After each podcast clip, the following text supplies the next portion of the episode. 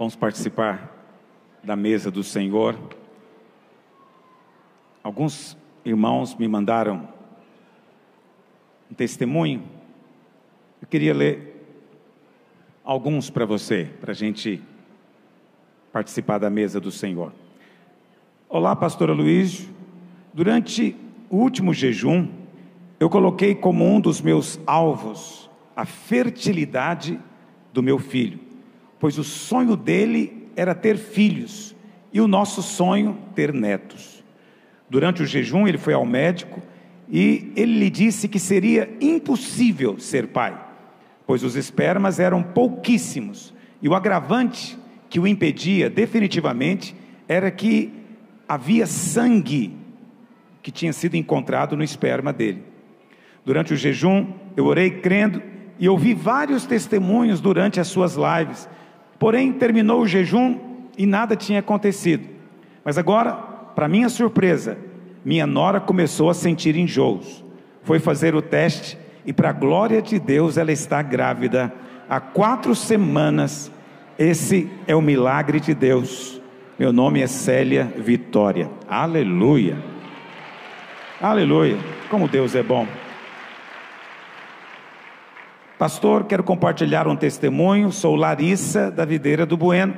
Há 7 meses venho falando da graça e do amor do nosso Deus para uma mulher de 32 anos que trabalha comigo, que se dizia ateia. Um certo dia, ela se lembrou que falei para ela que Jesus a amava muito e que sua vida era importante demais e que Jesus se importava com ela. Nesse dia, ela já estava preparada para tirar a própria vida. Mas um mover, um cheiro bom entrou no seu quarto e ela não teve coragem de fazer aquilo. No outro dia, ela teve uma experiência magnífica com o Espírito Santo no seu quarto. Ela se sentiu sendo abraçada e envolvida em um cobertor quentinho. E o detalhe, pastor, é que ela não gosta de ser tocada e muito menos abraçada. Há 1 mês e meio ela aceitou Jesus, se casou, se sente feliz, quer viver e já está lendo a Bíblia, crendo no Senhor como Salvador. Ela se sente grata, porque por alguém ter se importado com ela, e não ter desistido da intolerância dela, para com o Evangelho. Somos um corpo, é assim que eu te falo, meu querido pastor. Não se canse de fazer o bem, não deixe nunca de pregar a graça. Foi através das suas pregações que pude passar essa mensagem e uma vida foi salva. Aleluia, glória a Deus. Olá, pastor, sou Aldenis de Conceição do Araguaia, no sul do Pará. Antes da pandemia, por volta de dezembro, eu estive em Goiânia e na ocasião eu te dei 2 polpas de açaí e 2 polpas de cupuaçu, muito obrigado, adoro cupuaçu, e me apaixonei pelo Evangelho, pela visão da videira. Pastor, eu tenho experimentado o favor. Nessa época, eu comprava de 50 a 100 quilos de açaí e cupuaçu, hoje estou comprando 4 toneladas de açaí. O Senhor Deus me abençoou tremendamente, e eu sei que isso ainda é pouco, comparado ao que Ele vai fazer. Aleluia, que Deus continue te abençoando, querido irmão, e lembra que eu gosto de cupuaçu e açaí, aleluia, brincadeira, mas para quem está vendendo 4 toneladas por mês, eu nem sei que tem tanta gente tá tomando açaí. Olá, pastor, quero dar meu testemunho. Eu e o meu marido fizemos o jejum de 21 dias no início do ano, e fizemos uma oferta para a reforma de R$500 à vista, e depois R$500 parcelados no cartão. Pastor, fizemos isso com muita alegria no coração, e eu profetizei que essa oferta seria o valor do nosso dízimo, e logo depois, você, pastor, confirmou na frente da igreja, falando a mesma coisa. Para mim foi confirmação de Deus. Agora estamos construindo a nossa casa, e apenas o meu marido trabalha, ele é empreendedor, e eu apenas cuido da minha filha. Mesmo assim, nós já construímos a laje, gastamos R$20 mil em 2 meses, e não sabemos de onde veio o dinheiro, e meu marido já conseguiu um outro serviço, e ainda vai receber R$18 mil, e o meu dízimo, para a glória de Deus, vai se cumprir, vai ser maior do que a oferta que eu dei. Aleluia! Que o Senhor continue te dando e te dê a sua casa, brevemente vai entrar para dentro dela, vai se livrar para sempre do aluguel. Olá pastor, sou Gabriela, gostaria de testemunhar algo.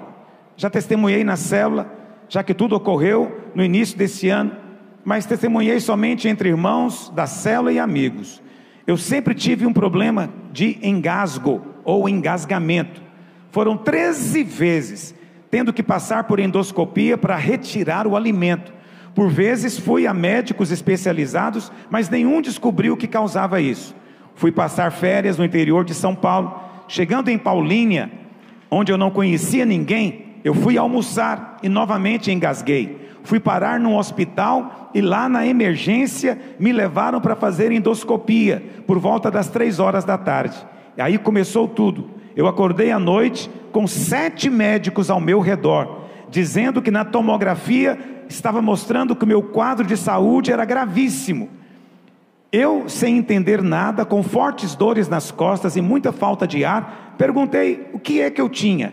O médico me informou que no procedimento de endoscopia que tinham feito comigo, o profissional que me atendeu perfurou meu esôfago e estômago, e que eu estava com pneumomediastina, que é pneumonia fora do pulmão, e com infecção. Minha primeira atitude diante deles e do meu marido foi de muito medo, choro, e de dizer, eu não mereço passar por isso. No mesmo instante, o Senhor falou comigo, numa voz audível, pela primeira vez na minha vida. Ele disse que eu merecia algo muito pior, e que aquele era o momento para eu exercitar a minha fé. Disse que o perfeito amor lança fora todo medo, e que Ele era o amor que estava ali comigo, e que eu não precisava ter medo, que tudo ia cooperar para o meu bem, que meu estado não definia quem eu era nele. Tomei posse e declarei que já era curada. No outro dia fui ao centro cirúrgico, e mais uma vez o médico me falou da gravidade, que não sabia nem como eu ainda estava viva. Disse que iria fazer um corte próximo do meu pescoço, até embaixo, para tentar me salvar, que o hospital não tinha aparelho de videolaparoscopia novo. Então eu olhei para trás e vi uma sacola enorme nas mãos de uma moça, de onde ela estava tirando o material de vídeo, e eu vi que era o mesmo que o médico usava numa clínica particular para fazer cirurgia bariátrica. Dei glória a Deus porque vi que o Senhor tinha preparado tudo. O médico que ia fazer cirurgia era especialista que tratava há 41 anos da parte gástrica, era professor da USP e da Unicamp, preparou o material e todo o corpo médico e ajudou na cirurgia. Eu tive certeza da minha cura, pastor. Concluindo, foi tudo bem na cirurgia, no pós-cirúrgico e até hoje. Eu tinha uma doença no esôfago, chamado de acalásia, por isso engasgava tanto, mas que no momento do acidente não poderia ser operada, pois o intuito era salvar a minha vida, mas que no retorno a Paulínia, feitos os exames novamente, o médico ficou em choque, pois a doença desapareceu. O Senhor não só me retirou do vale da morte, mas me curou também. Isso ficou totalmente claro. Aleluia. Que Deus continue te abençoando. Vou ler mais um. Pastor, o começo do ano foi de aceleração. Durante todo o jejum, o pastor Aloysio falava de gerar filhos. Ele orou por aquelas mulheres que queriam engravidar. Então eu comecei a orar com a mão na minha barriga, e depois continuei profetizando um útero frutífero. Terminou o jejum e eu continuei orando. Participei da conferência Kids com a pastora Márcia, e ela falou a mesma coisa que havia sido dito no jejum. Ela disse, você mulher que quer engravidar, comece a declarar que seu útero é frutífero, profetiza que você já está gerando, tenha fé, escolha o nome do seu filho, comece a chamar por ele, arrume o quarto do bebê. É fé, isso é fé. Eu disse comigo mesma, mais uma vez Deus está batendo na mesma tecla. Comecei a profetizar e declarar que eu já estava gerando. No mês de agosto, minha menstruação estava atrasada e Deus já tinha me dito que eu já estava grávida, mas mesmo assim fui fazer o teste e o teste deu positivo. Estou grávida, pastor. Foi uma alegria tremenda, eu não tenho palavras para dizer, saber que eu estou gerando. Deus cumpriu a promessa na minha vida. Sou muito grata a Deus e também sou grata a você, pastor, por ser esse grande instrumento de Deus. A aceleração chegou para mim mais rápido do que eu imaginava. Eu vou ser mãe, vai mesmo, para a glória de Deus, e vai ser de um profeta de Deus na sua vida. Eu declaro isso em nome de Jesus, porque o Senhor é bom e vai fazer algo tremendo na sua vida. Pega a sua Bíblia, eu não vou pregar o que está na revista, porque não dá tempo, e também porque eu não ia pregar mesmo, porque ultimamente eu ando seguindo aqueles irmãos da intuição que dizem que a gente não pode preparar a pregação. Tem as igrejas que você não prepara a pregação, se chegar com esboço você pode ser excluído da igreja. Sabia disso? Eu estou indo para esse rumo, estou quase excluindo o pastor com esboço também.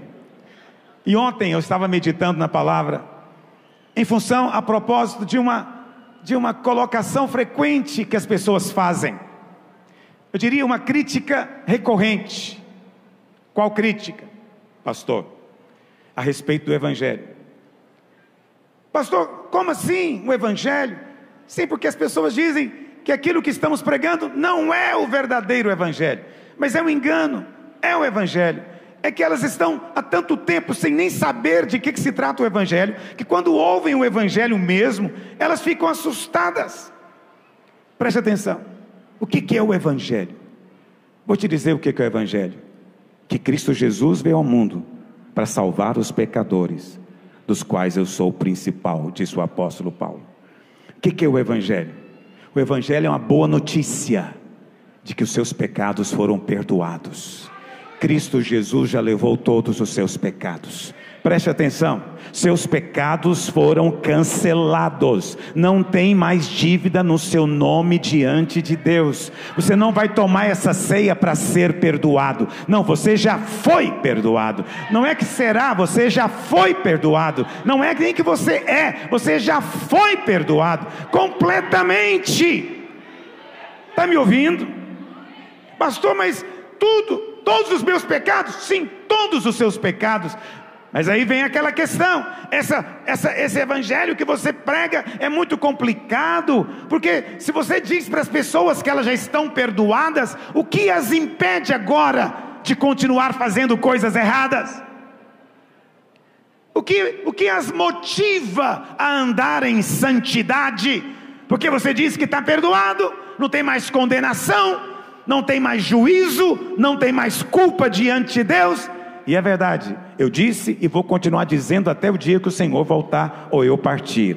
Não há mais culpa sobre você, não há mais condenação sobre você, você não entra mais em juízo, você passou da morte para a vida. Ele te transportou do império das trevas para o reino do Filho do seu amor. Nele nós temos a redenção, você foi comprado, você era um escravo vendido para o diabo e para o pecado, mas ele veio e pagou o preço por você e te resgatou, e te trouxe para a sua casa e te fez filho. Aleluia! Então, o que pode motivar alguém a, depois que recebe essa graça, não querer continuar pecando? E aí ontem eu estava na minha casa, de novo tendo que responder essa questão. Minha esposa falou: não responde mais não, chega, você explicou isso tantas vezes. Mas eu tenho que falar para você. Por quê? Porque essa é a questão que é colocada continuamente, e às vezes por pessoas sinceras. E o Espírito Santo falou comigo lá em 1 Timóteo capítulo 1, pega aí sua Bíblia. Os irmãos têm Bíblia? Quem tem Bíblia? Deixa eu ver. Eu vou separar um domingo desse para eu dar um presente para quem tem Bíblia, mas vai ser de surpresa. Aleluia. Eu sei que você fala que está no seu celular, então pega o seu celular. 1 Timóteo capítulo 1, No verso 12, Paulo diz assim: sou grato para com aquele que me fortaleceu. Aleluia, diga eu creio. Fui fortalecido. Diga fortificado. O jejum, o tema de jejum vai ser 21 dias fortificado na graça. Paulo da graça, fui fortificado em Cristo Jesus, nosso Senhor, que me considerou fiel, designando-me para o ministério, a mim, que noutro tempo, todos nós tivemos outro tempo, noutro tempo era, que Paulo era? Olha o que ele diz que era, meu querido. Ele não fala que ele era adúltero, pornógrafo, prostituto, ele não fala que ele era ladrão, corrupto, ele não fala que ele era homossexual, ele não fala que ele era defraudador, ele não fala nada disso, mas olha as coisas que ele fala: naquele tempo, no outro tempo eu era blasfemo, ou para usar uma palavra mais fácil de você entender, blasfemador, entendeu? Fazia filme, portal da internet para blasfemar de Cristo, para colocar Cristo no meio de prostitutas, para fazer de Cristo um homossexual pendurado na cruz. Blasfemo. Paulo não fez isso, mas tem blasfemos de hoje que fazem isso. Paulo fez algo parecido, porque ele diz que ele foi blasfemador. Segunda coisa, perseguidor, detrator. Hoje também há perseguição de muitas formas. Tem os caluniadores, os mentirosos, os detratores, mas também tem aqueles que podem chegar até o ponto mesmo de demitir você do trabalho, em alguns países ao extremo até do martírio. Perseguidor. E terceiro lugar, insolente, uma pessoa que acha que sabe, ela é senhora do saber. Insolente. Paulo diz, isso é o que eu era, é o testemunho dele. Mas, glória a Deus, porque sempre tem um mas na nossa história. Paulo diz, mas obtive o que, meus irmãos? Misericórdia. Deus teve misericórdia. Não só misericórdia, porque eu era ignorante.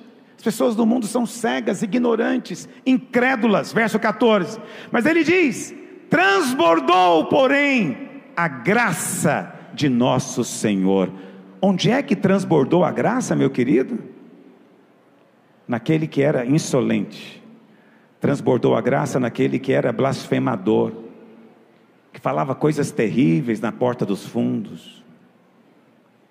Gente que você já pensou até em, mandar o fogo cair na testa dele. Você tomado de zelos, querendo defender a Deus, você queria que o blasfemador tostasse no inferno rápido. Paulo diz, eu era um desses, mas a graça transbordou. Diga, a graça transbordou. A graça transbordou para quem menos merecia, meu filho, quem menos merecia. Paulo diz que, vamos ler o verso seguinte, olha o que diz, verso 15, fiel é a palavra, e digna de toda aceitação. Qual é a palavra? Qual é o evangelho? Que Cristo Jesus veio. Nós não vamos a Deus, nós não vamos até Ele, não, Deus veio, Deus se fez homem, Ele veio ao mundo, porque nos amou de tal maneira, e porque Ele veio ao mundo, para salvar quem? Madre Teresa de Calcutá? Para salvar as pessoas boazinhas? Para salvar os anjinhos? Não, Ele veio para salvar, Paulo está dizendo, os pecadores, e Ele diz, dos quais eu sou o principal. Principal dos pecadores, a graça transbordou. A graça transbordou na nossa vida também. Nós estamos aqui hoje proclamando no mundo espiritual, a graça transbordou, o favor imerecido transbordou, me alcançou, sobejou, me livrou da condenação. Quantos dizem amém? Agora eu te pergunto, olha para cá, eu nunca falo por falar nada, tudo que eu falo eu sigo um raciocínio. Quantos já perceberam que eu faço assim? Então olha para cá, Paulo, que era o principal dos pecadores, recebeu graça demais, graça transbordante, E aí ele foi salvo. Foi salvo. Porque ele creu no Evangelho. A graça transbordante. E depois que ele foi salvo, ele continuou blasfemo? Ele continuou insolente? Ele continuou perseguidor? O que transformou ele, meu querido? O que transformou ele? A graça.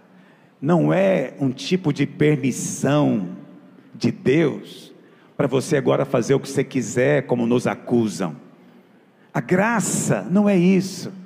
A graça é a manifestação do poder de Deus, de tal maneira que aquele que prova da graça transbordante, ele não vai continuar fazendo o que fazia antes. Está me ouvindo? Ele não vai. Paulo, depois que ele foi salvo, ele falou: bom, já que eu estou na graça, eu vou ficar mais insolente ainda. Já que eu estou na graça, eu vou me tornar uma pessoa mais blasfemador. Não, isso não ocorreu a ele, sabe por quê? Porque a graça transforma. O Evangelho é o poder de Deus. Para quê? Para nos salvar. A salvação não é simplesmente tirar você do inferno. A salvação, meu querido, é fazer de você uma nova criatura. O que acontece? Quando você crê na graça, quando você entende a graça, você nasce de novo. E agora essa nova criatura que você é, não quer mais viver no pecado. Por que não quer viver no pecado? Porque não tem atração pelo pecado? Porque ele é incapaz de pecar? Não! Nós ainda podemos pecar, ainda somos tentados, mas nós não queremos, porque a nossa natureza foi mudada. Olha para cá. Vou contar um negócio para você muito, muito sério aqui. As pessoas só nascem de novo se elas ouvirem o Evangelho. Não adianta ouvir pregação de como ser bom marido. Não adianta ouvir pregação de como ter vida conjugal excelente. Não adianta ouvir pregação sobre santidade. Está me ouvindo? Isso é tido como muito zelo, mas produz um monte religioso dentro de prédios, não produz novo nascimento. Só há novo nascimento se a pessoa ouvir o Evangelho. O que é o Evangelho? Que Cristo Jesus veio ao mundo para te salvar, te perdoar, sua dívida está quitada. Se você pregou para alguém, não contou para ela que ela é perdoada, que o sangue já a perdoou, que o Filho de Deus já a perdoou, você não falou o Evangelho ainda. Você não tem que pregar a Bíblia para ninguém. Bíblia é algo que nós falamos aqui dentro. Lá fora você tem que falar só do Evangelho, porque só o Evangelho, está me ouvindo? É o poder de Deus. Só ele produz salvação, novo nascimento. Mas as pessoas falam: não, eu tenho que pregar, sede santo porque eu sou santo. Você pode pregar isso até morrer, ninguém vai nascer de novo. Só há novo nascimento se a graça transbordar para a sua vida. Quantos estão entendendo o que eu estou dizendo? Mas agora você é uma nova criatura, você não quer viver no pecado. Já vou encerrar minha breve pregação de hoje. Por que você não quer viver no pecado? Porque você se tornou alérgico a ele. Eu estou usando essa ilustração porque ela me ocorreu essa semana passada, e eu não consigo esquecer ela nem um instante. Eu tenho uma netinha, minha netinha número 2, chama Elisa. Ela é alérgica à tilápia. Ela pode comer outros peixes, tem peixe que ela come, a tilápia não pode. Ela pode comer camarão, outros frutos do mar que não são peixe, mas tilápia não pode. Ela não pode encostar o dedo. Na verdade, um dia eu e minha esposa, a gente não sabia que a coisa era assim tão sensível, a gente estava num restaurante e nós pedimos peixe. Só porque tinha peixe na mesa, ela começou a inchar, só porque ela sentiu o cheiro. É alergia o nome disso. Eu quero dizer para você que no dia em que você nasceu de novo, você ganhou uma relação alérgica com o pecado. Quando você peca agora, você sente mal. Um trem ruim acontece com você. Na hora até é bom, mas depois começa a dar dor nas juntas, dor de cabeça, mal-estar, pesadelo, insônia, terror noturno. Se não é verdade, amém. Mas se é verdade, diga amém. Olha para cá. Ah, pastor, mas eu ainda quero pecar. A minha netinha também quer comer peixe. E ela fica, vovô, ah, eu queria ver que gosto que tem. Fala, não vai, você não vai ver. É bom. Ou seja, dentro dela existe atração pela tilápia. Ela é tentada a comer a tilápia. Mas cada vez que, por engano, ela come alguma coisa que tem qualquer vestígio do peixe, imediatamente ela passa mal. E tem que sair correndo para tomar o remédio, porque tampa a glote. E ela pode morrer. Sabia disso? A sua alergia ao pecado é tão séria que pode te matar. Já ouvi falar de irmão que morreu por causa do pecado? Ele não foi para o inferno. Não, ele morreu porque ele era alérgico, insistiu. Insistiu. Porque ele vê todo mundo fazendo, ele fala, ah, eu posso fazer. Não pode, você tem uma alergia agora, não entra nisso.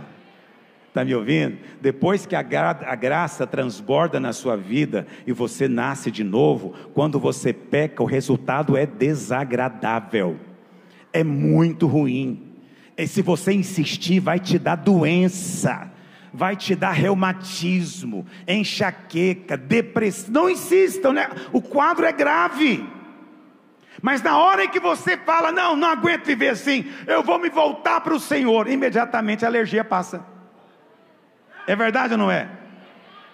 Ah, pastor, eu pensei que eu estava perdoado. Você está perdoado, mas a alergia não tem jeito, porque você é de outro reino. Lá nesse outro reino não tem essa comida. Por isso que agora quando você come, você passa mal, porque lá comida é só comida muito limpa, muito boa, muito do céu. Essa comida cheia de bactéria vai dar ruim, como diz o jovem. Então eu não tenho que preocupar. Pastor, você não preocupa? E aquela pessoa que ouvir essa mensagem e quiser viver no pecado, eu não tenho que preocupar. Sabe por que eu não tenho que preocupar? Porque se ele entender a graça, ele nasce de novo. A graça transforma você, não te deixa como você era. Está me ouvindo? Você é realmente mudado. Eu sei que tem pessoas que ensinam por aí, né, que a justificação é só uma posição.